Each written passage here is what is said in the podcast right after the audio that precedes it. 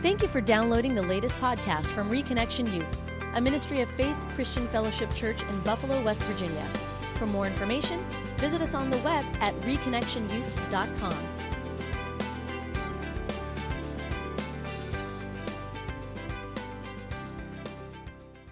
So yeah, go ahead. Go ahead. Oh. Um, I just have a, a couple scriptures. Um, in Mark 11, 24, um, I think the biggest thing for me, like with prayer, I like say it, but then don't really think it's gonna happen. Like, I just don't put any like faith behind it. So it says, "Therefore I tell you, whatever you ask for in prayer, believe that you believe that you have received it, and it will be yours." And then um, in James 1 6, it says, But when he asks, he must believe it and not doubt, because he who doubts is like a wave of the sea, blown and tossed by the wind. So I think the biggest thing, like, I don't know about you guys, but for me, is like just believing that what I'm praying will actually like come to pass and not like not just like forgetting about like what like I can pray about it and then forget about it. Just like remember and believe that it will happen. Yeah, that's good. Yeah. yeah. For me, when uh, when I was thinking about this the other day, was more the application of prayer, and um, so I, I looked up. Jesus was praying over in, in John 17 and uh, verse 20. He was praying for all believers, and and we've said a lot in this youth group, in the world, but not of the world.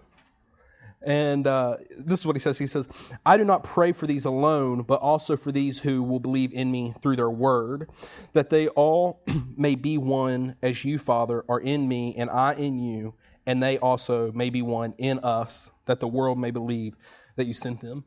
So the other day when I walk, I'm going to share a testimony. The other day when I walked into work, um, work with a girl, real negative, just some stuff in her life. And so I've just been speaking life into every situation because she won't let me pray with her, but that's okay because he says Jesus in me. So I've just been speaking life into her situation. And then the other day, as we're talking, she starts screaming at me and gets all excited because her, she can hear finally. And so I'm really confused. And when she finally tells me the story, when she was 18 years old, she hurt her eardrum and ruptured it.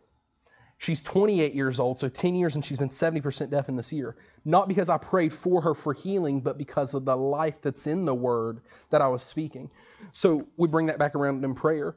It's because in the prayer time, when I'm seeking God in His word, and it's that preparation, He says, God, I had my word in your, I had my word in your heart that I may not sin against you.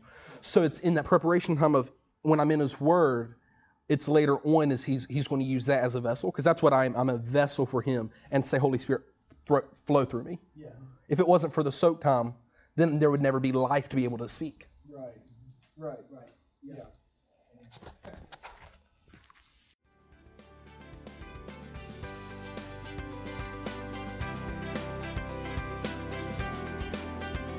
We hope you enjoyed the message and would love to hear from you. Like us on Facebook or follow us on Twitter to stay up to date with all the latest news and events.